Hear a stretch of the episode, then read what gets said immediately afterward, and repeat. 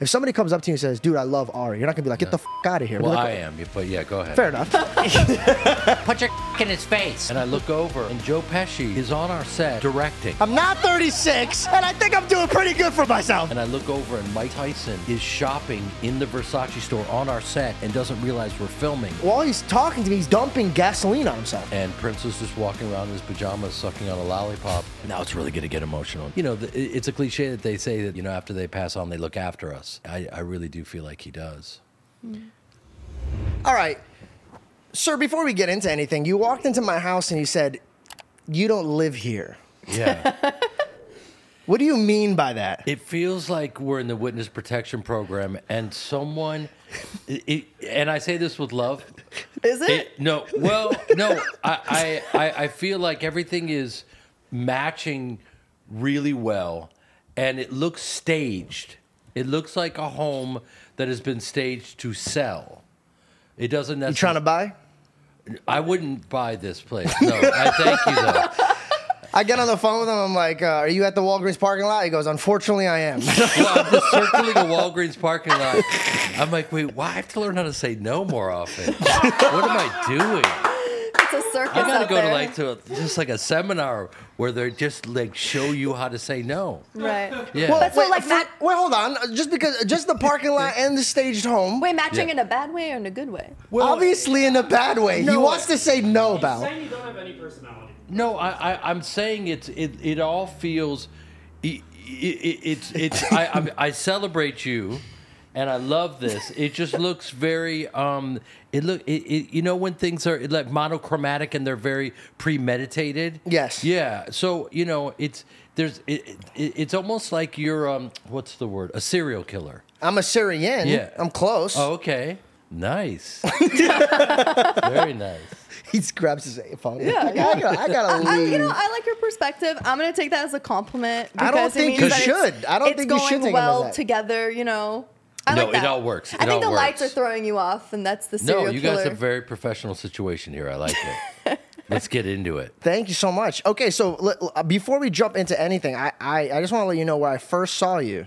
The first time I ever saw you perform was a movie I was absolutely obsessed with. I watched over and over and over and over again, and my favorite scene was you in Rush Hour 2. Oh wow. Okay. That was the first time I ever watched you. Yeah. And I would replay that scene over and over. So when we decided to have you on, I was trying to see if this was an improv scene because it made a huge difference. If you're if you're rolling with like lines and the writers are killing it, but you brought that character to life and then I got to figure out how to watch the behind the scenes of that. And I watched you get ready for the movie. I watched a few of your takes um, and uh, all of it, was, it seemed improv. Every take was different. Each Yeah. take was hilarious.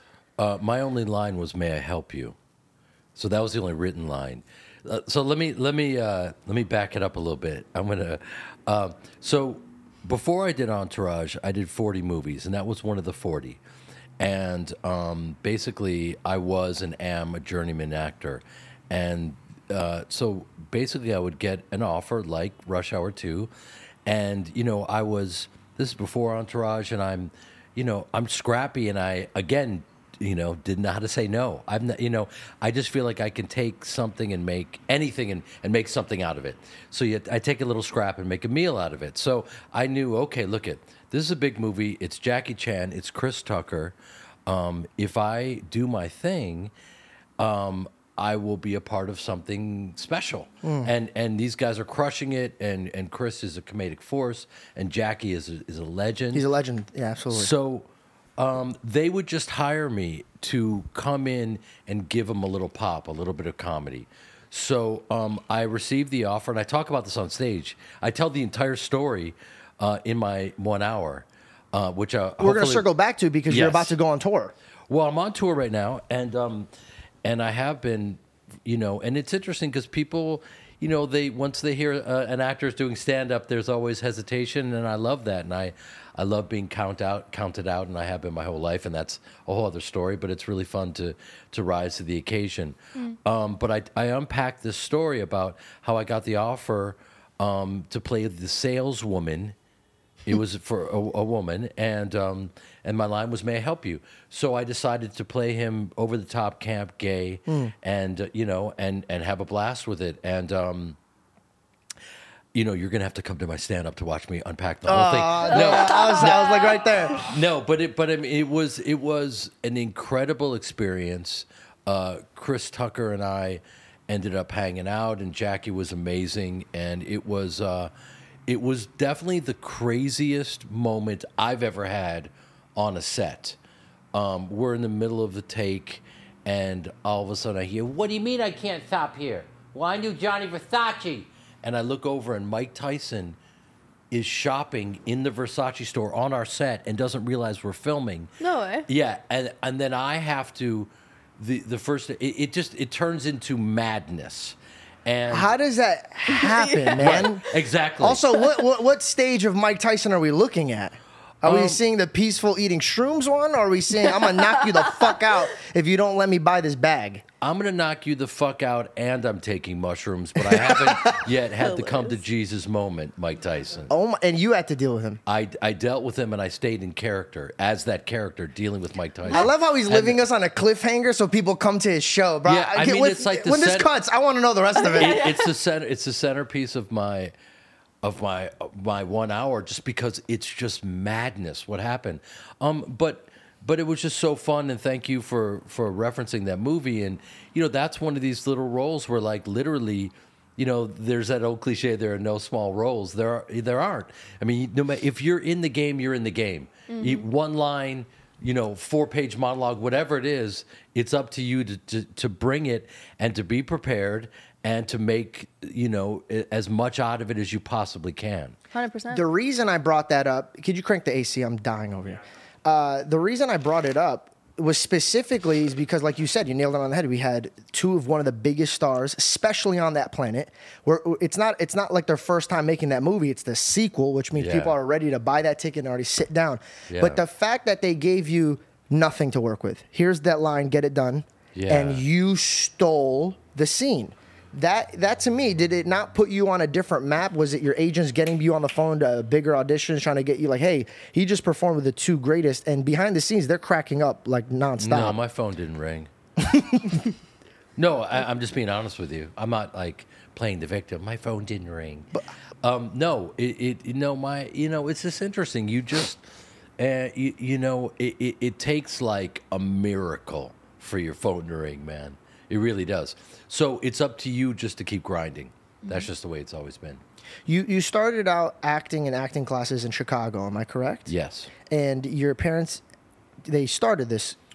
Yeah, they have a theater um, just outside of Chicago in Evanston. And at eight years old, I jumped up on stage and, and started butchering really nice works of like, uh, you know, of Salinger and, and Shakespeare and whatnot. My parents are are acting teachers and directors and and and just artists who are, are dedicated to the love of their craft and all the kids most of the kids were on scholarship because no one could really afford it so um, they were woke when it was actually when it meant something when they were just trying to like you know help people that that maybe didn't have a shot um, and so I learned by example from them.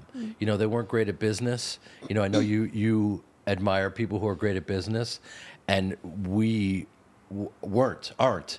We're just artists. You know, um, so that like if someone needed a scholarship, come on and come and play with us and come and learn how to act and and do your thing. And and it was never a money making venture, um, which is ironic because that I ended up playing a character that was like kind of the face of like you know agents and type A kind of movers and shakers. Did I you mean, ever yeah. wish that you had that agent in your life when you were starting? Absolutely, man. I mean, ev- I think everyone would love to have an Ari Gold if they're if they're on your side. Yeah. Yeah, of Ari course. Gold got shit done. I mean, Yeah. come on. I like think- Yeah. there's there's no character like Ari Gold. You that character like comes from you. Everything that you added on to that person, I mean, it's just like phenomenal and so much fun to watch. Well, thank you. And and that guy really exists. Ari Emanuel is, and you know, has emerged as Yep. you, you get to see who he is. You know, he's running WME and um, AI, uh, the the sports company that he's running as well. Obviously, he and a group bought the UFC. Um, and uh, yeah, he's been crushing the game for a very long time. So that character very much exists. How much though? Yeah. How much did you bring his actual soul to life versus like the the hatred, the fire, the the insulting, the the comedic timing? Like, what did you add to that layer, Is- or is, did you just embody this man and then bring it onto screen? Well, you know that's that's a that's a tricky question to answer. Um, I listen. He uh, he. As soon as I read the script, I I thought because I knew Wahlberg, and I thought. And I'm not just saying this, but I thought, you know, people are going to be fascinated by this because they love the backstage life of Hollywood. Of course. You know, um, so, and HBO already had Sopranos and Sex in the City. So, you know, we were in great company. And so I just thought if, and this character had one scene. Mark Wahlberg's agent is Ari Emanuel. There is a drama turtle, and he, all these characters exist or still do to this day. And so we could get very specific about the world and authentic. And and I knew uh, Ari Emanuel um, has these amazing dualities in his life where you think he's a pig, but he's monogamous to his wife. There are all these things where you go, "Wow, this this is fascinating, man. This guy." Um, if I if I play it right and play it authentically, there's something really here. And he's the adult in the room, and these guys can fuck up, but Ari's gonna always be there to kind of like, you know, uh, make sure that that Vinny does the right thing. You know, and so I, um, you know, Ari Gold kind of brought that authenticity to the show and grounded it. Um, and so, yeah, I mean, listen, I, you know, I don't want to. This isn't about me um, making comments about Ari Emanuel's personality, but he's a brilliant businessman, clearly, mm. Um, who you know has heightened states of emotion. I think he's like you know second generation Israeli American, and I think they're misunderstood. Very passionate people. Very passionate. Grabs life passionate by the balls. Like, yeah, yeah. Good at business, like we were talking about. Yeah, ver- very good at business. And according to Kanye, we run all the banks and all of Hollywood and, and everything. Oh, that's a But I slippery slope. That's a slippery slope. We're not going to go down that route. No, come on, open it up, bro. We need the clicks. Silence. Yeah. In my mind, I was like, should I dig more? No, no, no, I'll ease, I'll ease up, I'll ease up. No, but but it's up to me. It was up to me to um, to play the character um, as authentically as I possibly could, and also, you know, I could bore you to death with how I played him and You could never bore us to death with. Okay. Well, I mean, you, you know, I think the reason why you haven't seen a lot of um, characters like that, um, and I think that there have been some attempts, you know, um, that character is, first of all, he exists, and, and Ari has, uh, Ari Emanuel has that high energy kind of like type A aggressive, uh, reactive behavior. Um, but he gets stuff done. Now, um, could that character exist in today's climate? People would say no. But the but the reality is is we know is that like, you know, first of all, I get to travel the country and do stand up. So I'm on stage when people are yelling out lines from Entourage. So there's a whole new generation of people that have seen it because of the pandemic and whatnot. Mm-hmm. Yeah. So there's a hunger for that. Me, that actually. They miss it. Yeah. That I got uh, into it because of the. I, I was like, oh, somebody told me like, dude, you haven't watched Entourage, it's the greatest show to ever exist. Mm. So I was like, all right, I'll play one episode, and it was boom, it was it was hooked, it was in. My Yeah. question is this: Yeah. I'll say this because obviously you can't. Ari Gold was such a strong character. I think he broke out out of the show completely. There was people that wanted to be like him for Halloween. There's people that call into your show funny. and tell you that they're that changed his life and now they're they're assholes about things. And there's Yeah. such a strong dynamic to the character itself. Why is it that HBO drops the ball and doesn't do a show about you taking over Hollywood and finding new talent? Yes. You and know- if and if there was going to be, could you paint me a picture of what you think it would turn out to be? You know, it's funny you say that because I I don't know the answer to that, and you know, it's ironic that I I you know played in a w- weird way the face of the backstage life of Hollywood. You know, this agent that could get it done. When the reality is, as an actor, you're not privy to that world. Um, I just produced my first movie. I've done 80 movies and never produced my own movie. It's, I'm a late bloomer. So finally, like, And and by the way, I'm going to get to I'm going to answer that question. It's going to be a long way around. No, please take your time. So my mother, who's been my acting teacher, and by the way, um, I talk about this on stage. Um, my mother, you know, to this day, we run lines together, and so everything I've ever said is Ari Gold. I've said to my mom's face because she tests me on my lines, and my mom is a total pro. When you think about the obscene and the absurd. You know, uh, crazy, offensive things I've said as Ari Gold. My mother never blinks. You know what I mean? So I, I've I've done that with her. So I love the, the a- relationship between you guys. Oh, Yeah, she's- she's that's amazing. She's the best. She's the best, and and she gave me this. She said, I, I, I read this short story in the New Yorker about a Jewish tap dancer that ends up dancing for Hitler, and I was like, what? And the story was so powerful, and you know, um, I'm I'm leaving a lot out. Arthur Miller, who's one of the greatest playwrights, won the Pulitzer Prize, was married to Marilyn Monroe. He's a total icon. He wrote the story, and everything he's ever done has been produced. This hasn't. My sister Shira um, uh, adapted the screenplay and directed it, and I, for 12 years, learned how to tap dance. And I played this character. And we are three weeks away from blocking picture. And so, what's so crazy is you, you bring that up. Why doesn't HBO? It's so interesting. I was having this conversation with someone on the team, and they were like, "Why don't we go to HBO with this movie? You know, you have this great history with them." Yeah. You know, and I do. And as you know, hits are hard to come by. That's why they're There's no- remaking Sex in the City. Exactly. and- They, and they, all they these have to recycle. And Right. also, we could get into the whole industry of like, it's not where it used to be. Mm. You Right. you had it right in the golden times. Like, you guys are producing things that are going to be timeless. Now we were producing things to try to like make people feel comfortable and, and happy and like whatever the fuck it means. Before it was like the artist explaining to you what they feel, and now we're trying to mirror what we think the audience wants to feel. Like it's a very I, I don't mean to make you go into it, but that's what I see it being into. Well, I, I think no matter what someone's intention as to why they're making a piece, you either connect with it or you don't. Mm. So they may make a piece because they want to represent everyone and tick all the right boxes and they're operating out of fear and they have some sort of uh, agenda, but it doesn't matter what that is. If they make a great story that is compelling, that hooks you, that's all that matters. But if that's not the case, and it's very clear why someone made something, and that overrides um, the the story itself, and and they're putting the accent on the wrong syllable, Yeah. and, and it's confusing to you, um, then that's a problem. And I, I think there's a reason why people of your generation, and they're coming up to me on the street all the time, are going, bro, and there's like you know there's like 20 year old kids going Ari Gold. I'm going like, wait a minute.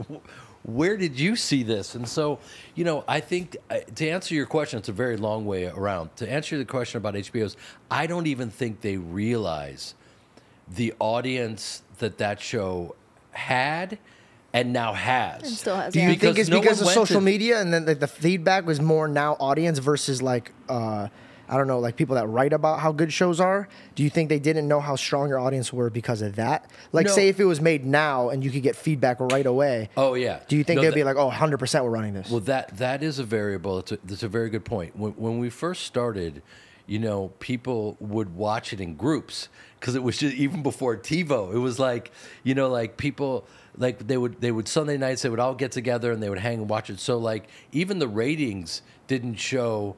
So let's say there was ten times what people were actually watching because they were watching in groups. They're boys. Yeah, exactly. Yeah, and get together, that that continued to happen. And then I'd go to other countries and they're illegally downloading it. So like it's like it's everywhere. And now you've got this whole so, you know, I think if the HBOs of the world and I can see that because I'm one of the faces of the show.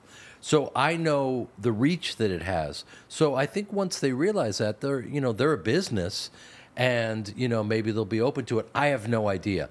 But in, terms of you know, in this climate, you know, to have characters that are abrasive, um, you know, that are equal opportunity offenders. Um, I think that you know it would give certain people pause, but the reality is, if it's funny, if it's authentic, and it connects with an audience, that's pretty rare. Mm. So why not do it? There is a relationship dynamic between you and your assistant. And your assistant is gay in the show, and you make so many gay jokes, but Yeah. you end up loving it because you could see the love between you guys. Yeah. if HBO and I hope to God they do, and they open up their brains and open up to that possibility. If they do bring it back, you know how fucking funny it would be to watch Ari in this modern day Yeah. try to bounce his way of Hollywood Yeah. in this time of day and like the overly sensitive people. Yeah. I think it would. I think it still would be unbelievable. Oh, 100 percent. Because even even as abrasive as Ari was in the show, you there had there was a lot of learning curves that mm. he went through where he'd be like. Oh. Yeah, okay, like I need to try and do this. And then you would fall and you you'd make the mistake again, but then you would try and learn and you try and change and those that's life, you know what I mean? That's part of like that character. Yeah, I, I, I agree with you. I think it would be really a fertile ground for comedy because Lloyd would be his pronoun consultant. Do you know what I mean? oh, so you've thought about this? well, you know, Ari, you know, you're not a friend to the gay man. Oh, I am, Lloyd. I am. No, you're not. I'm sorry, you're not. You got everyone's pronoun wrong. No, I got his pronoun right. He- His pronoun is has been, has, and been. No, I don't know. Uh, You know, they, Yo, we're taking that and we're pitching it ourselves. Yeah. We're pitching it ourselves. Honestly, we don't even need to do any more of the podcast. Let's wrap it the fuck up. There you Let's go. call it a day. I want to tap into what the life was behind the scenes of a show that was showing the behind the scenes of Hollywood. For example, when I go to a party now, I see everybody like this. And I see everybody like this and like this, and they're not in the moment. So I would like to just peel back a little bit of your personal memories, if you're vulnerable enough, and show me what did Hollywood look like when it wasn't about selfies, it was about Instagram, it was about talented people in this Hollywood area, and we're gathered together, and this guy's getting fucked up, and it's pretty funny. You know, it, it, it's interesting. You know, we, we've all, I think, had a lot of time to reflect um, between pandemics and strikes and all these things. And you're right. People, people, uh, social media wasn't uh, as prevalent back then. Um, I was because, and I have no regrets, but because I beat myself up to get it right so often, you know, and I just wouldn't. I was pretty hard on myself, and again, um, everything that I said as Ari Gold was written, and you know, Doug Ellin took great care to write and do it brilliantly. So I had to get it, you know, word for word. So those rants look improvised, but they are word for word. Those are word for word. You should have him on the show, and you'll ask him, or he'll bring a script. the gentleman If- from the Victory podcast, correct? Correct. Yes. Correct. If you were to, if you were just to bring the script and then you were to show the scene and you run it in real time, every word, every punctuation, everything is written, and it's my job. That's and by the way, there's nothing special about what I did. All That's I did. fucking incredibly hard, Yeah. bro. well, it's what actors do. I mean, it's mm-hmm. it's it's It's simple. what, yeah, yes. I mean, you guys are more professional actors. I did like the more improv thing. T- I had like maybe two or three lines, and if I fuck up one word, cut, run Right. it back. So those Yeah. monologues were had so much emphasis and there's so much uh, uh, uh, passion behind a certain word or a dictation for you to nail all of that that's written verbatim. I would have never in a million years think that wasn't improv. Well, but that, but again, there's nothing special about what I did. You, uh, you know, my background, I, I was on stage at eight years old. So by the time I did, I broke out and won the Fresh Face of the Year at 37 years old. And I received the award and I said, there's nothing fresh about my face, but thank you. You know, that was the first year of Entourage.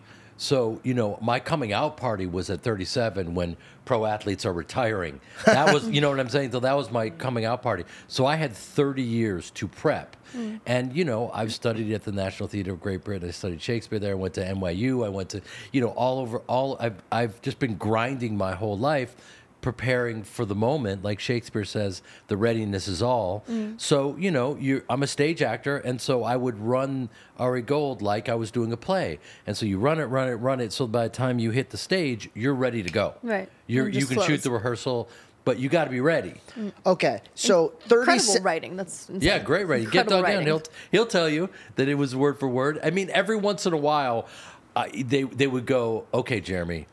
They would call it a freebie. Here's a freebie, and so I would be allowed to to deviate a bit from the the lines, but um, they would always keep it. So what I what I learned was if I do it word for word, But if I can just make something pop, like, like I said, let's hug it out, bitch. That was an improv. That made it in and, be- and, and became a catchphrase. You know, little things like would just kind of seep in there and kind of g- get in. But I had to make sure that it it was. I mean, I'm Jewish, so it was like it was like reading. It was like be, reading out of the Torah. Like literally, it was word for word. You can't hmm. deviate. How good did that feel that like your improv line like ended up catching on and you're like, that's right, that was my right, improv. that's right. you know what I mean? You know, I, I grew up do uh, you know touring with Second City, and and you know I started with a guy named Chris Farley. But that's how old I am. A thousand years ago, where you would just be like in a van traveling around the country, getting out, just being an absolute savage. You know, so I it wasn't like, you know, I was. I, I, I was ready for the moment mm-hmm. because you have to be ready in terms of like owning the text and then an improviser. Mm-hmm. And then that leads us to stand up. You know, by the time I did stand up, you know, and you, you hear a lot of, as you know from being in the What game, What age, if you don't mind me asking? uh, 217 is when I. So I was around two- Moses' I- I- time, gotcha. Yeah, yeah. I was, Old Testament vibes. I was around when the Dead Sea was still sick. That's Okay, how old I am. okay. Good night, everyone. Thank you for coming. No, um, I. It's interesting. The first time I ever did stand up, um, I, I got a call from my agent saying, "Just for laughs, Montreal, biggest Yeah, that was your first time. yeah, but by the way, I didn't know what it was. So it was my theatrical agent. So I'm going, oh, this is this is something that's scripted, right? So this is an acting gig. He goes, yeah, it's not scripted. They want you just to kind of be. It's a great thing for you. Don't worry about it. You're going to crush it. So I, I take Hilarious. a, No I take a fucking way. comic with me.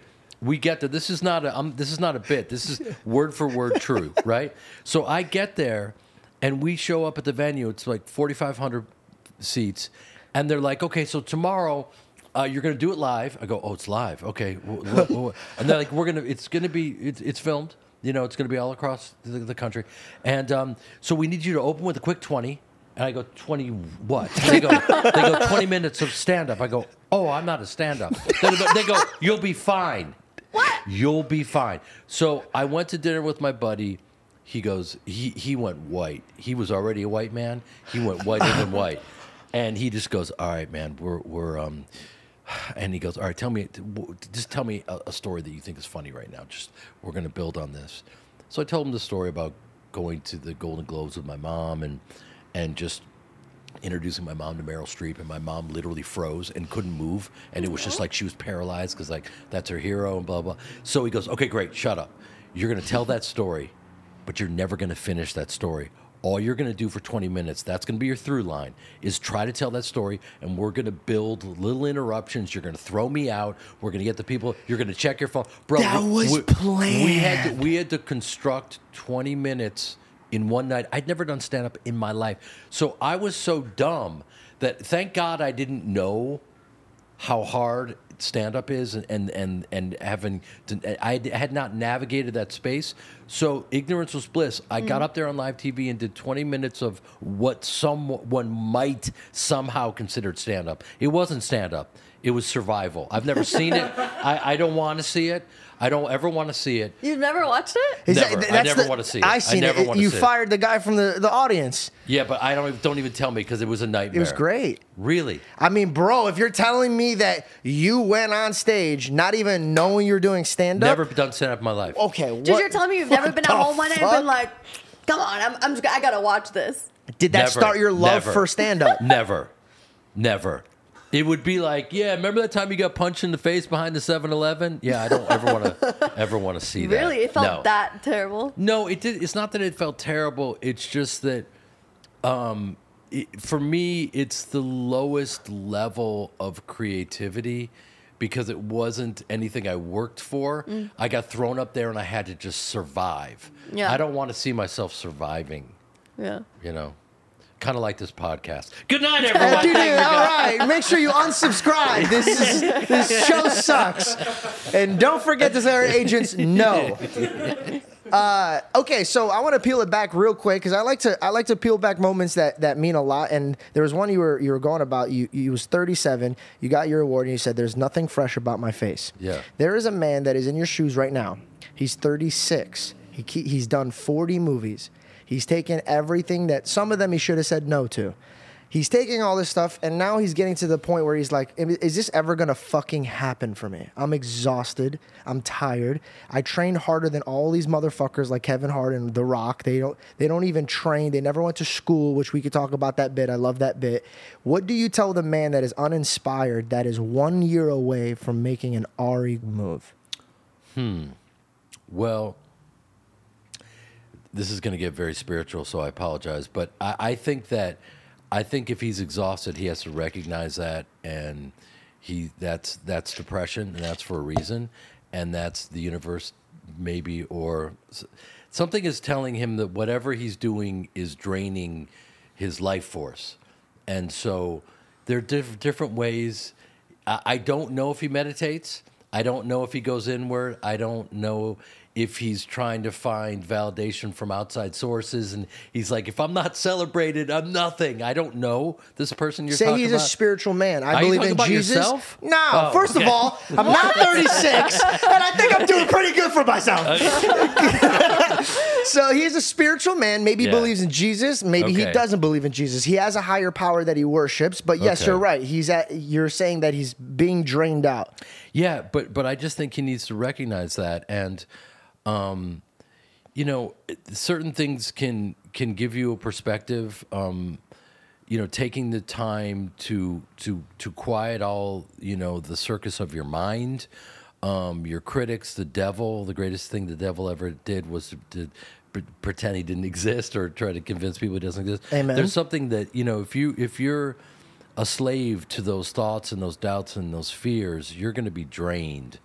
Um, so maybe just go away, take a break, get some perspective, but also find something else that he loves. Um, you know, uh, whatever that is, you know, that's not uh, like a, a vocation that's to like pay him, you know, like whatever it is, whatever that hobby or something that he that he can fall in love with and get away from, and then come back to it. Um, I remember when I started doing stand up, someone said to me, "When you go back to acting, you're going to be a better actor because of the stand up." And I thought that doesn't even make any sense. Like I'm going to be a better actor because I'm doing and Yeah. and and and they were right. I'm a better actor now than I've ever been in my life. Um, and uh, you know, I had to learn how to tap dance for this role, and I've been playing the drums my whole life. And then I went back to playing the drums after just tapping for all these years, and I was a much better drummer because I was playing the drums with my feet. And then suddenly, like that was like gone to a whole other level, you know. So you, you just, you know, there are certain things this guy could do. Who knows what it is uh, that'll come back, and you know, he's exhausted, he's depressed.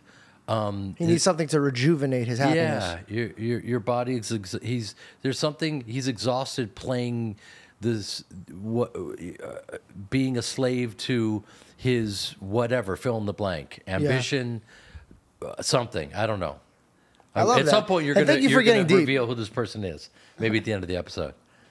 Yeah, because I'm close to that age. Fucking exhausted.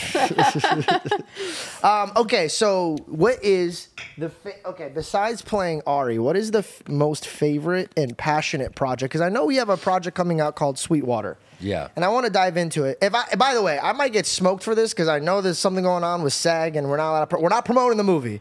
We're not promoting the movie that's coming out on September 1st. We're not promoting it. Yeah.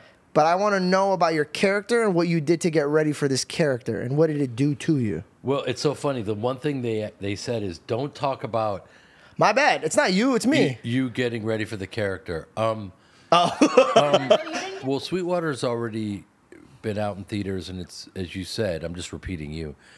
Look at all these rules that we're like we're so nervous. Jumping through Yeah, it. I mean, you know, um, it, it comes out September 1st. It's about the first African American that that plays in the NBA, Nat Sweetwater Clifton, and um, Everett Osborne plays it brilliantly, and and the great Kevin Pollak and Cary Cary Elwes. It's it's a brilliant cast, and I, I play a guy that that uh, was the coach of the New York Knicks that actually. Um, witnessed this brilliant player the guy was playing in the Harlem Globetrotters, and then he facilitated him getting into the NBA, which changed the NBA. I mean, the idea that there were only white dudes in the NBA is is kind of insane. Yeah. Now it's like white dudes are trying to break into the NBA. yeah, yeah, yeah, It's like the 100%. reverse. Yeah. It, it was a quick reverse. It was a quick reverse. Oh, oh, we could play? Yeah. Oh, okay. Yeah. That's all. That's all they did. Oh, we could play now. Yeah. Okay. Okay. Okay. So So they all became uh, coaches, and then the guys that stretched them out in the locker room. Oh man, I'm gonna get hated for that. So in this coach like, you know, mentality character, can we find kind of like little notes of Ari in there? Because, you know, as a coach, there's a lot of power well, behind that. Well, you know, it, it, it, I'm glad that you asked that because the the number one question I used to get when I was playing Ari Gold was, "How much are you like Ari?" Which means how much of an asshole are you? Really, that's Yeah. what it means. Pretty much. Um, and uh, Coach Joe Lapchick, who I played, I, as soon as I read this role, there's certain roles you read and you go, "Oh my God, I, I, I would be so lucky to play this guy," and I really meant that. Like I grew up, I was the only white boy on my football team. I got to really, I was lucky enough to go to a truly integrated high school. Um, it was an incredible experience. Which, Uh, by the way, My aunt went to your high school. yeah. it- and didn't she? Did she say how great or interesting? She the- she literally the- said there was only three white dudes, and he was one of them. "Yeah, exactly." yeah, Jackie Yarrow, by any way. Do you remember her or no? um, Very forgettable face. that's cr- very cruel. it's fucked I up when know he says that- I'm cruel. I remember the name. I remember the name, and Just pull up a picture if you can. yeah, let's see it. You don't you don't have to look at it now, but we'll have it Um, ready. All right. Uh, yeah, I just was very lucky because we all got to like interact. You know, like you gravitated towards people who were just you felt good around. You know, for whatever reason, and so, you know, um, everything, nothing was based on uh, color or or overcorrecting because of color. You know, it was just all just like it was just the way it was supposed to be. So I was just very lucky, and so like I almost when when this role came about where I got to play a guy that helped break the color barrier, I thought, man, this is cool. This is really cool, and I really connect with this guy. And I think that Coach Joe Lapchick is the most like me of any character I played. I, I just was very, very connected to this dude and loved playing it and had an incredible time. And uh, and then when we were out there promoting it, we would go to like the All Star game. You know, it's like we were just everywhere. I was just like became a super fan, and so that was really fun. That's Were you a fan of basketball before you took this role? Very much so, because I grew up in Chicago, so I grew up watching Michael Mike- Jordan, yeah. uh, yeah, I was watching Jordan How- live. How, do you feel of him as a as a player and as a person? the few times I've met him, I, I, I was shocked at how cool he was. Um, I, I knew his right hand man, George, uh, who's in The Last Dance. Um, and The Last Dance was incredible. I've seen it a thousand times. And, you know, we, we all will always love MJ. And MJ has a competition disorder, you know, like Kobe. You know, they just have to continuously compete. And, and we're thankful for it because he brought us six championships and there will never be anyone like him. And that's just a fact. And the few times I've met him, I remember like, you know, everyone goes to pay homage to him every year. He does like his his, his Nike party at the All Star game, and and one year um, he had Prince play his private party, and so I was sitting there watching Prince standing next to Michael Jordan, and Jordan had never seen Prince perform, so it was like just this incredible moment, yeah, and Dude, that's crazy. You What a got- party. That, what Yeah. a what a thing to watch. Yeah. One of the greatest players watching the greatest, most amazing entertainers that ever exist. yeah. I heard uh, Prince act. I, I heard. I don't know. I never met him, right? But I heard he acted like royalty, and that's why like he went off the vibe of Prince. I, I mean, he was definitely a you know, you know, all you have to do to put things his his skills in perspective, like you YouTube a moment where uh, Tom Petty and all the greatest players in the world are playing while my guitar gently weeps, and then he launches into a solo, and you know it's otherworldly. He was tapped into source, like that dude was whatever he was, he was different, and you know, um, and yeah, he, he he was probably. I think he had some difficulty uh, being in his in his mortal body. I remember Common, the hip hop artist Rashid, Common, who I did uh, Smoking Aces with, brought me to um, a party at Prince's house. And Prince was just walking around in his pajamas, sucking on a lollipop, and I'm not making this up. And his bodyguard like pushed me up against the wall because you weren't really allowed to, you know, have a moment with him. You just kind of like I was just getting smushed, and I was like, well, I- you know, I'm here. We're all supposed to be here. Carolyn looked, looked straight Can I, at just, him. can I just look at his lollipop? Like, what's going on? The fact that he's in PJs and a lollipop Yeah. alone. Don't you dare look at the lollipop. Right. Yeah, he was. Uh, yeah, he was pretty incredible. But everyone there was like Chappelle and like Jamie Foxx. It was everyone that was there was like you know, invited. You know what I mean? It's like, bro, I'm not gonna tackle him. Like, come on, let's just have a moment with Prince. Dude, that's crazy that celebrities are, are, are like pushed away like fans. It's like, dude, what are you talking about? I took my shoes off before I walked in here. Right. Yeah. Like I was invited here. Would you say that's your most memorable party that you've been to in Hollywood? Ooh. That that was the that was probably the craziest, just because I love Chappelle, you know, and there he was, and he's really great and totally present and a, a great guy. Um, yeah, everyone was there. Definitely, Right. everyone was there. And then like then he'll just start playing, you know, yeah. and then that's that's a whole other thing.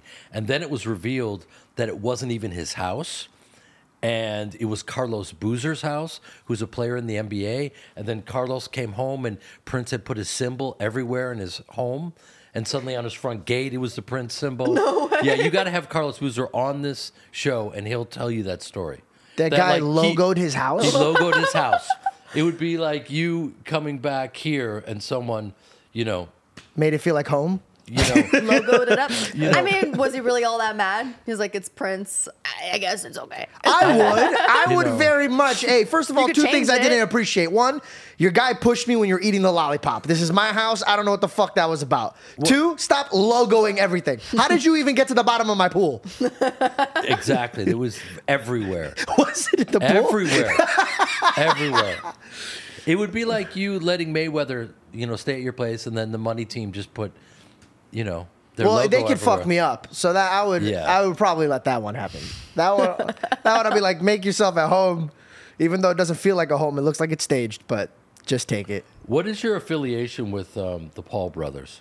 Um, so I my my career start. Wait, it was that. Wait, hold on, hold on. How did we even get there? Because I, I was thinking about Floyd, and then I started thinking about Jake, Oh, yeah. Got you. and then Logan. Got you. Yeah. Um, so Logan and Jake, I met them uh, in 2017, I believe it was like, um, yeah, no, 2016. I, it's when I first came out to LA. I came out to be a musician, and uh, I was writing music, and uh, I met Logan at the gym.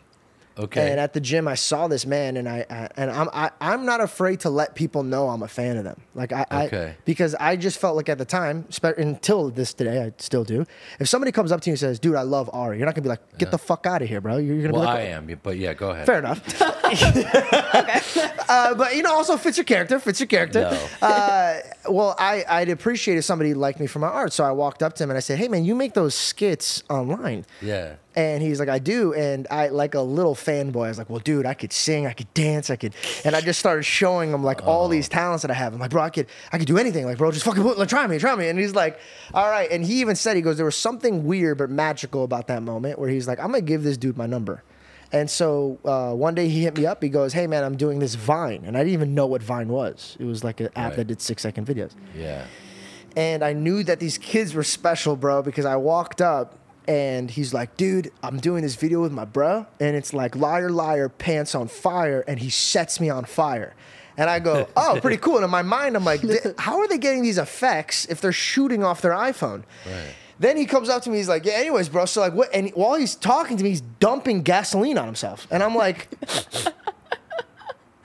Hey Oh man, are you gonna light yourself on fire? He goes, Yeah, real quick, but I have a pool right there. Like that was enough. And I'm Yeah. like, dude, you're pouring a lot of gasoline on yourself. So I'm like, somebody has to tell him. So I look at Jake. This is the first time I meet Jake. I go, Jake, look at this. And Jake goes, dude, more, more. And so he starts putting Yeah. more gasoline on him. Then they run out and they put uh uh what do you put on your on your boo boo? Uh Neosporin? not neosporin. That's a scar. Everybody said knows on your that. boo-boo. On I your mean, boo boo. If you cut it and you put alcohol, alcohol. I don't. Okay. Sorry about Okay. that. Puts more alcohol on him, and I'm like, this can't be real. And the, literally in five seconds, he goes, "Yeah, you're lying," and he throws a match on him, and he goes, and I'm like, "Wow, these guys will do anything to entertain."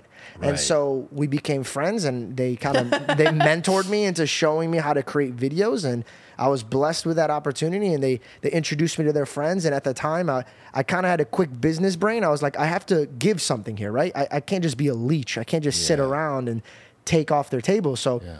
I came up with that idea of like if I write ideas, then I'll give it to the influencer, but I'll ask them, you don't have to pay me for this. Just let me be a part of it and tag me in it. And so I started doing that with a bunch of social media stars. And I was just like a little ghostwriter, like like just in the back, just writing. And then they would tag me in the video, and then I grew my own audience and Very smart. kind of just narrowed my way through That's the industry. very smart. You got to reciprocate. You hear that, kids? Mm-hmm. Just don't take. You can't. You become a Yeah. pest. Exactly. You got to contribute. I like that. Good lesson. Thank you. Yeah, man. So I could get deep too, bro. I love it. I love, Okay. yeah, those guys are killing it, man. You get you got to give it up to them. You How- know, how- and, and I'm fascinated by them because, like, you know, um, you know, we all we all watch the UFC and and we like these elite athletes, and for for Jake to come to it later, you know, and not have a traditional journey that that you know pro fighters and other people have. So it's to me, it's a it's it's a fascinating experiment to watch. You know, you got a guy who started later on, who's obviously, you know, he's he's a, a young, strong kid, and he's completely dedicated, and he's got the best trainers money can buy. Right and away. He's focused. Yep. Right. Like it's an amazing experiment to see how far can this guy go. How I did you feel when you first watched it? When you first saw him come out as like, oh, because remember he came from Disney and YouTube. Yeah, no, but I, but I, because listen, I, I know that journey because Mm-hmm. when I was doing stand up, people were like, anyone thinks they can do stand up. Mm. Like no one knows my past or cares, and I, I love being counted out, and it's inspiring to me. Um, Gives you fire. Yeah, and and you know if if you if you work hard and and and you add that consistency and you're driven and you can see it, which they can. Of course. we don't know how far it can go. And by the way, it's already gone so far, you know. And I don't know them personally, but what you know when you're grateful, then that only you know will you know kind of manifest more abundance. So they're they're on it, and it's gonna it's gonna be fascinating to see. And you can see them getting better. Oh, so You know, much better. yeah. Did you watch the Saturday's fight? Yes. What did you think? I just thought he he he didn't get rattled. He stayed in the pocket. He was disciplined. He looked better. Mm. You He know. looked a lot better. Yeah. He looked quick. His rolls were way quick. He wasn't getting gassed out. Yeah. He he performed unbelievably. And at this point, if you're gonna hate on him for not fighting real boxers, or, or there's so there's so many reasons why you can hate somebody. If you're finding ways to hate this guy, at this point you're just a hater. At the end of the day, that was fucking entertaining as But shit there to are people that are just haters, and, and we wish them well, and we send them love because they're Yeah. in pain. Exactly. Mm. Did you watch Amanda and Heather fight? I, I you know what? I didn't see all of it. I don't love watching women getting punched in the face. I'm yeah, not gonna it's, lie it's to weird. you. Yeah. That's such a funny But feel you do. Yeah, I'm fucking No, so much. you know what? And you know- so much. Fucking bitch. You wanna fucking pull But her. she's so skilled. No, but you know what's funny is I don't, I really don't know anything about fighting. I'm only really watching. We want to see Jake, you know, and so certainly girls. Yeah, it's it's a very different thing to see girls literally pummel each other. It is a very different vibe. But man, I mean.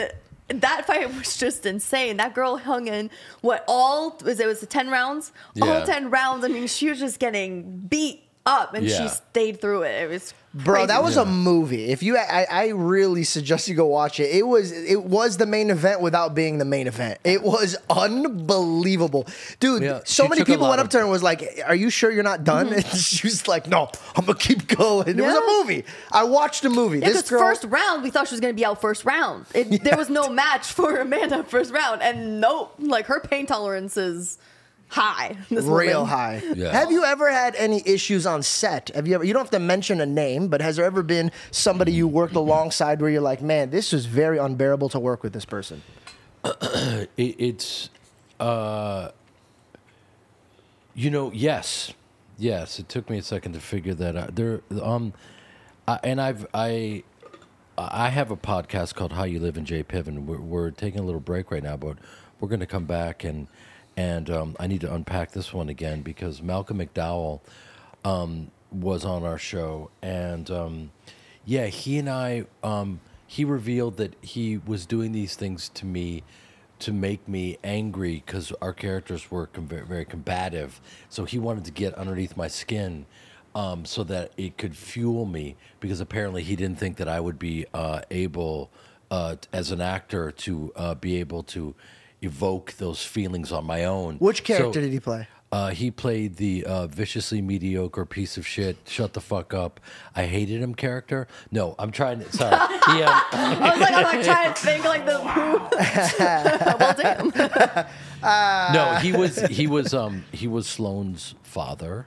Uh, Emmanuel Shriek, he played his father, and he and I had some some scenes together, and you know it was just one of those moments where like, you know, he would and I and I I confronted him on my on my podcast like, why did you do that? And he said he thought it would really get me going, and and I just thought, you know, I'd already been doing the show for years. I was like, bro, we're mm. we're good. You don't need to do some method stuff with me. Like I, I you know, I as soon as the yell action, I'm gonna unleash everything I got.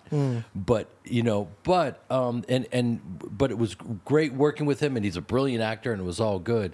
But he thought he should do some things that uh, you know, off Spark camera it. that would just kind of make me insane. One day, uh, I don't know if you remember this episode where. Lloyd brings in these two gentlemen who are strippers, and I'm kind of handcuffed, and they do this dance for me. And it was already surreal, right? So I remember, like, I'm a really big fan of Joe Pesci, you know. Um, and I, I'm on set and I'm getting ready to do that scene, and I hear, "Oh my God, Joe Pesci's here!" And I was like, "Joe, Pe- why is Joe Pesci here?" and and like I couldn't find him. I didn't know where he was. So we're, we're rehearsing the scene, and I'm tied up, and these two gentlemen rip off their cop uniforms, and all of a sudden I hear, pu- put, put your cock in his face. and I look over, and Joe Pesci is on our set directing. and I was like, why is Joe Pesci? And I'm, I'm handcuffed. and there's a gentleman in a banana hammock putting his power source in my face. And he goes, yeah, yeah, just slap it in his face. No, j- you should turn very slowly and then smack it. you know and and so suddenly and i'm like where's the director like the director wasn't there and joe pesci was directing this gentleman putting his power source directly in my face smacking me and it was all very confusing and amazing and then joe pesci left and i never saw him again it was just like Wow. it was like did that just happen was i on mushrooms He you had know a vision for that one specific scene. That's it. yeah he just came in to direct a, a, a male dancer smacking me in the face with his cock so that Hilarious. that was so that happened That's uh, that's weird, man. It is Uh, That's fucking weird. I'm not gonna lie to you. yeah Do you have like a, a favorite scene or most memorable scene you filmed? Bro, I was just about to ask that. You know, and I'm not just saying this, they're all, you know, each one of them is just, there, there were no easy scenes just in, in terms of throwaway. They were all just like, you know, it was just such a great character. You know, um, all the therapy scenes, you know, with Perry Reeves, who played my wife, um, she was just so great, and all those scenes where I got to just unravel. Um, the the I'll never forget the breakout moment for Ari was in episode seven of the first season, where it was called Busey and the Beach, and my character up until that moment was you know very small. Uh, My, my character had one and a half scenes in the pilot, you know, just like you know, just kind of just you know, kind of a fringe background player, but there, and it got, you know, it's just kind of building. And one of the great things about Doug Ellin is he could see, you know, when things were working and then write for it. Okay, that character's really working. Wow, okay, Ari and Lloyd, there's some chemistry there. Let's let's get this going. So that my kind of the characters coming out party was in Malibu, um, where I it was this great like Scorsese tracking shot where I'm just in the house looking for Josh Weinstein who's trying to poach my client and it's just oh, following me Oh, all yeah, through yeah. you know through the house through the house all the way out one continuous shot from the car to Josh Weinstein you know massive like three page monologue and you know, just that was so fun, mm. and that was kind of like where the character took off, mm-hmm. and they, you know, and then from there there was kind of no looking back. So I remember that one for sure. Did, when you got the role and got casted for it, did you know it was going to be a substantial character? Or- No, it was. I mean, that's that was the the great kind of lesson that if if you know people listening take it, take this. Remember this. So at the time, you know, I'm not a kid. I'm in, I'm in my mid 30s. I'd been, you know, four. I was 40 movies into my career. I was doing leads and blah blah, and the the role was one scene, and I was being offered, you know, the lead in this other show, but um, I the show itself was written so well. You're in such good company. HBO, all these variables. The mm-hmm. character could be incredible if I do my thing. Mm. We know that Ari Emanuel is this incredible character that if we could kind of unpack that, there'll be something there. So, you know, you just got to kind of bet on yourself and and and everything, all the variables that are there, and you know, not take the easy money, literally and figuratively, because there was like very little money. I took about a eighty percent pay cut to do the role. Yeah. And but by the way, as you know from the story you told about working with the boys, like you work your butt off and it, it'll come. money So- will always come. Never chase money. yeah, exactly. So um, I just went in and I just knew that if I stay focused and did my thing, things will come to fruition. And the character is fascinating and it, it, it will it'll it'll manifest itself. And it did. Amen. Yeah. Yeah. so you gotta kind of like put the easy money aside and just grind. You stuck to your heart. You knew Yeah. that this was the direction you wanted to go. Yeah. Thank And God a- it became fruitful. Yeah, Yeah. and as actor, you know, you pick the one that felt the best and that felt the, like the best character, which is the best thing you can do, you know, as an actor. Pick the role that felt I wonder how the many most valuable. I wonder how many people made the wrong decision Mm. by choosing the money and the main character because a lot of people want to be the main. Mm. I want to be the main. I worked hard. Right. I, I none of these people were in acting class. My my favorite stand up bit you did was um I don't know if it's in your special, but it's when you talk about Dwayne the Rock Johnson. Bro, I I died cuz like the, it's like, there's so much truth to that part. And I always tell people there's movie stars and then there's actors. Movie stars play the same character in every single movie. Yeah. And then and then an actor could take a character and bring it to life.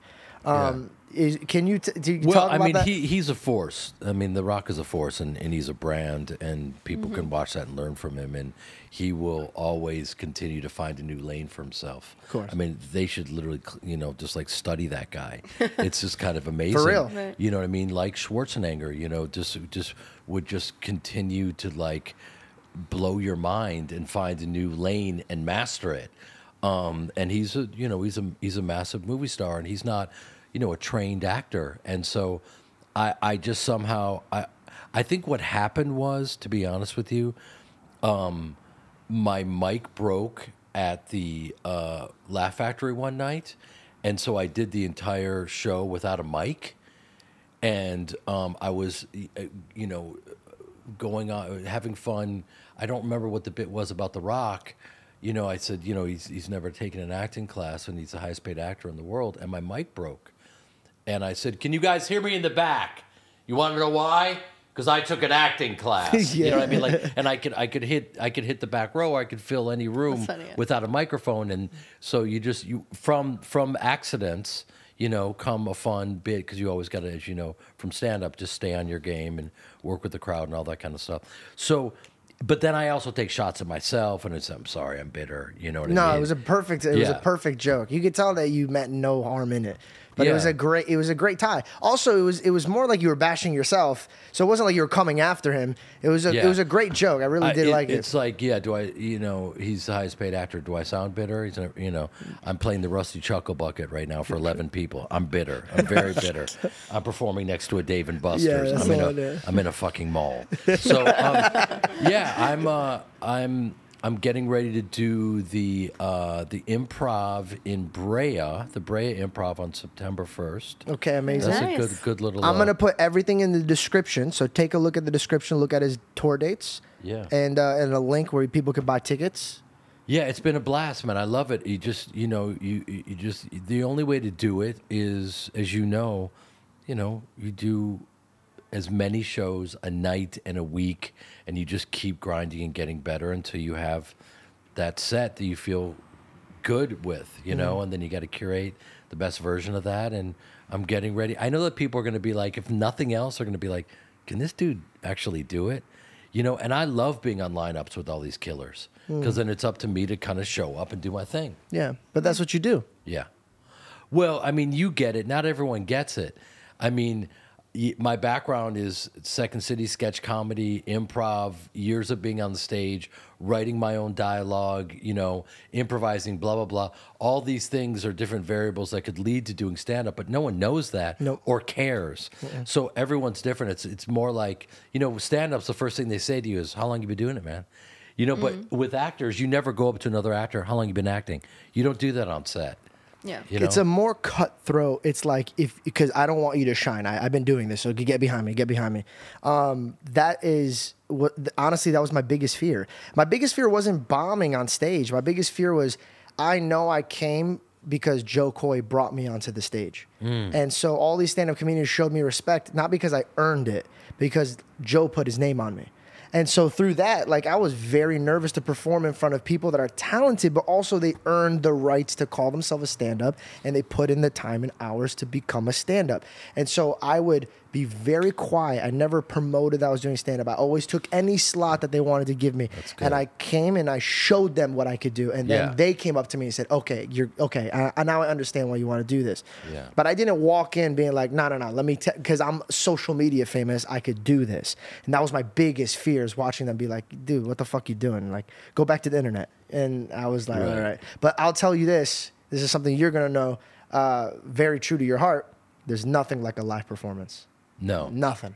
And I wish everybody could at least try it once because Yeah. that, that, that feeling of the audience all narrowed and focusing their energy centered on you is something that like rejuvenates me or I don't know what it's like it's the best drug anybody could ever take.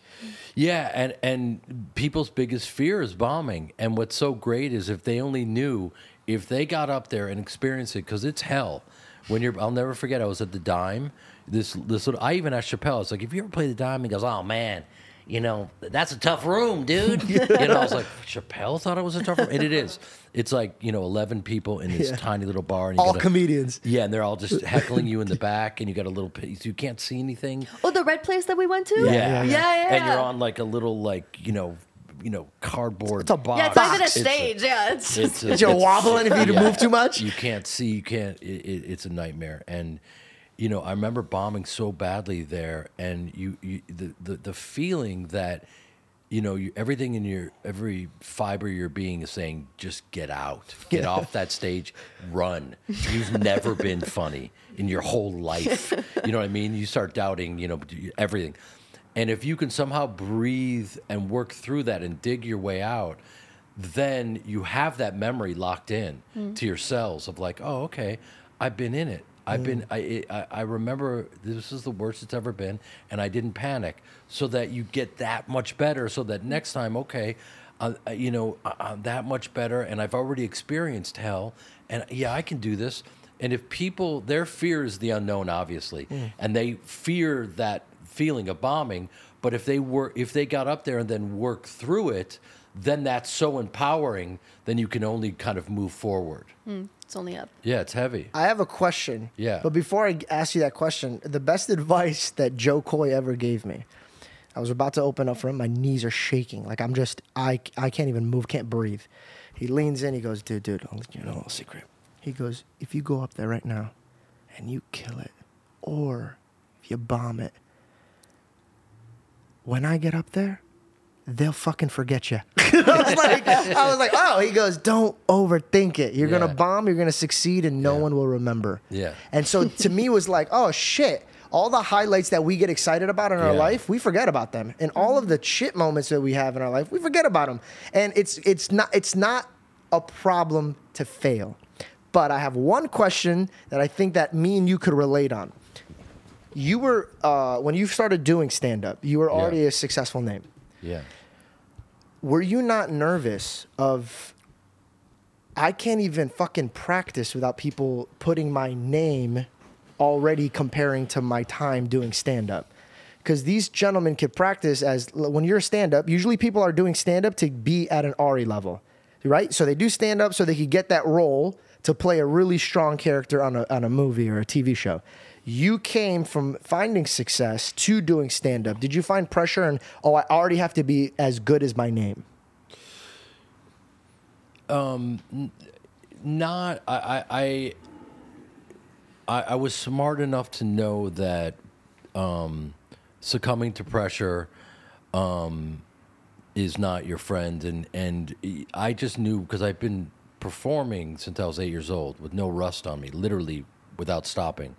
So um, I I do know as a performer that if you're totally present and you don't get in your own way, um, then you might get lucky and hit something that's kind of magical. And you work your ass off and do and you know do all the hard work so that when you are totally present, you know, like for instance, when you're doing a scene, if you're reaching for your lines, you're not gonna crush it. Yeah. But if you own them and you're totally present and playing off the scene and you're in a state of play, like stand-ups in in, in great moments, like um, you, you've got a chance of doing something magical.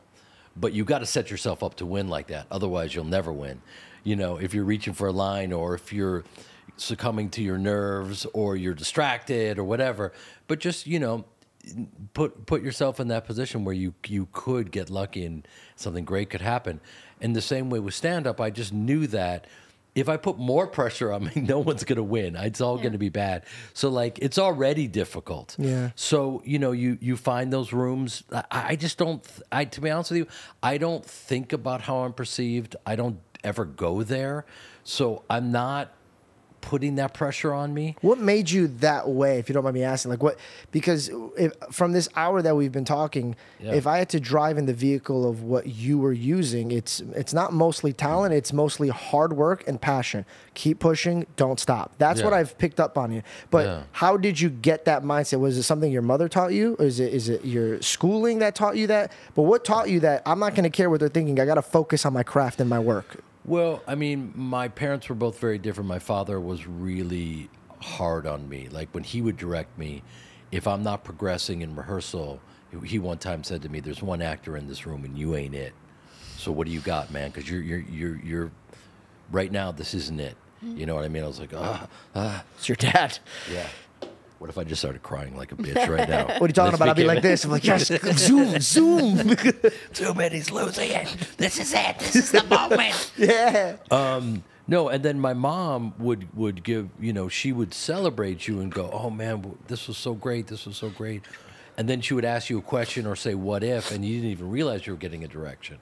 So, a little good cop, bad cop, or whatever.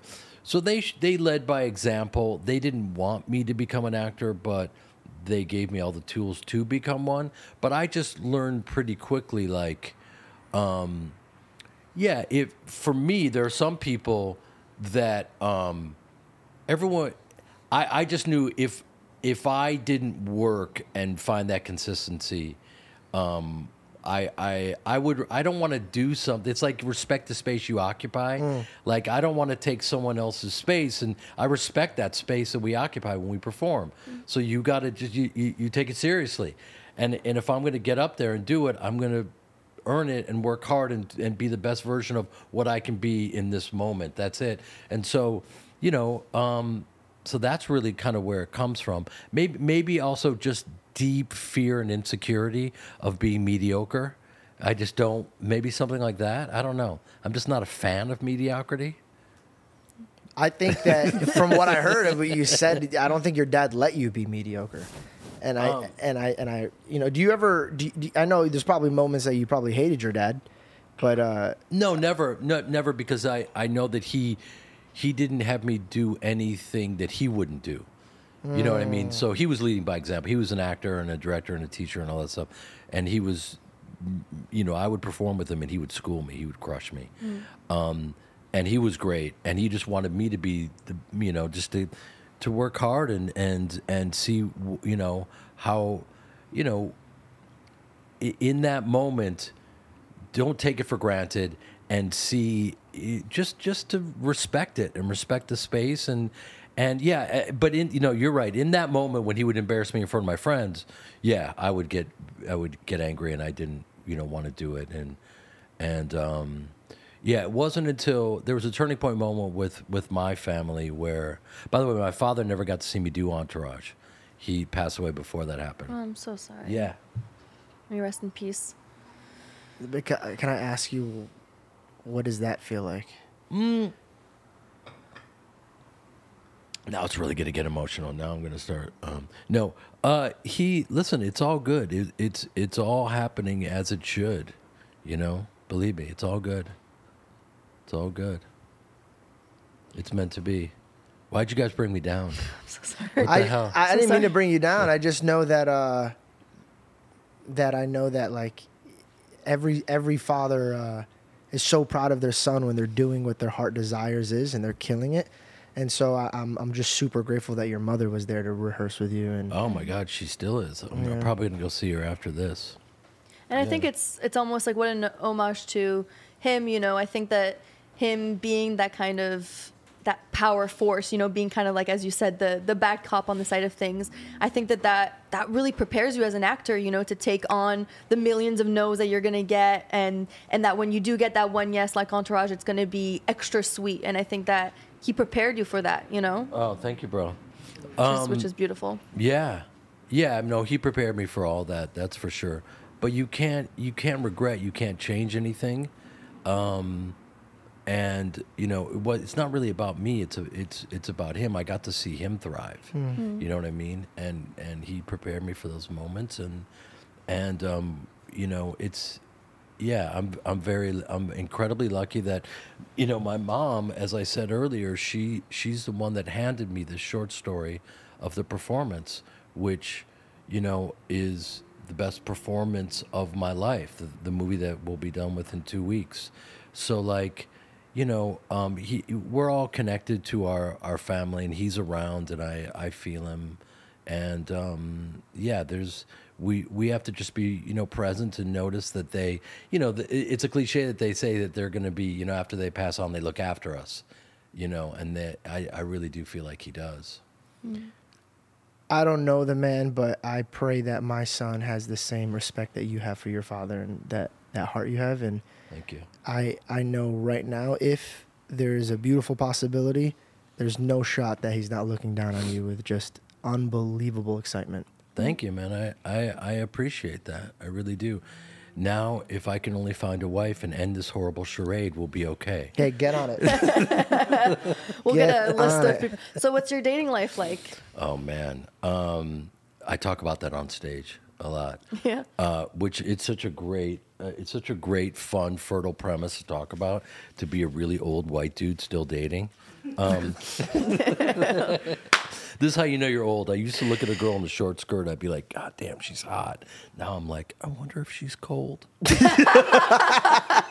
That's the type of hilarity you will see, kids, at the Brea Improv on September 1st. go. Yay! Can we end this? I feel like I, I can't tell if absolutely. we've been here for two minutes or three We- days. it was been one hour and 17 beautiful minutes. Thank you Yes. so much for coming. Thank you Yes, and guys. That sharing. was awesome. I- I it's really good appreciate to it. be here at this um, witness protection program. Yeah, dude. Yeah. Welcome. if you ever need safety, come here. Yes. We'll I- shield you. I, I love it. I will come back, man. You guys, congratulations on your show. Thank you and so all your success. I appreciate Thank it. Thank you for letting me be a part of it. Thank you for coming on. We're a huge fan of you and your career, and we're excited about Sweetwater. We're excited Thank about you. your stand up.